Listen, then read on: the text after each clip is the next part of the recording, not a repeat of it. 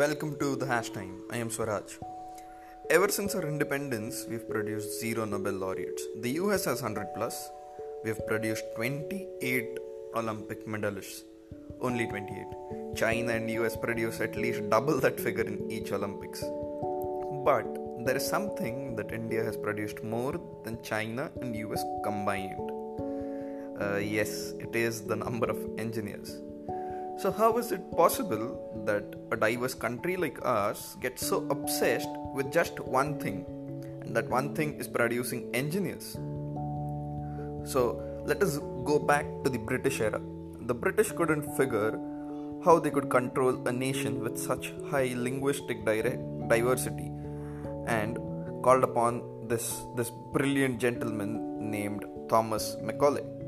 Now, this guy was, geni- was genius, and rumors had it that he could learn any language in a fortnight.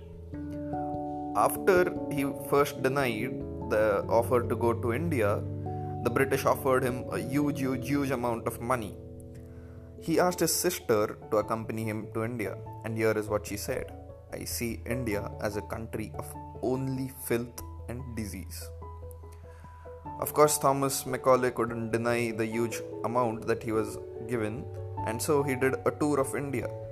He came to India, he didn't bother to learn a single Indian language, went back to the British Parliament, and he said, and I quote, We need to teach English to the Indians, or they are going to waste their youth touching the cow's ass. Do you know that majority of Indian engineers are actually unemployable? Why is that so? Because of lack of communication skills. Uh, communication skills is a cover up term for not knowing good English. So, come on, English isn't our natural language, but thanks to Macaulay, it became class in India. The colonial masters introduced an education system in which their only objective was to create factory workers and civil servants. Thus, the education system was aimed at killing creativity and making students good at obeying orders. That's what is happening so far. The school bells and the uniforms that we have in our schools also simulate the factory environment, isn't it? Even today, we have not deviated much from that pattern. Even today, youngsters prepare en masse to become engineers. These engineers have different dreams, different needs, different skills, but still they're taught the same thing the same way.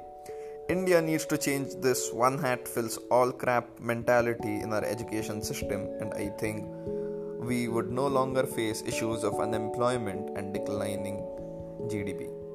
Thank you.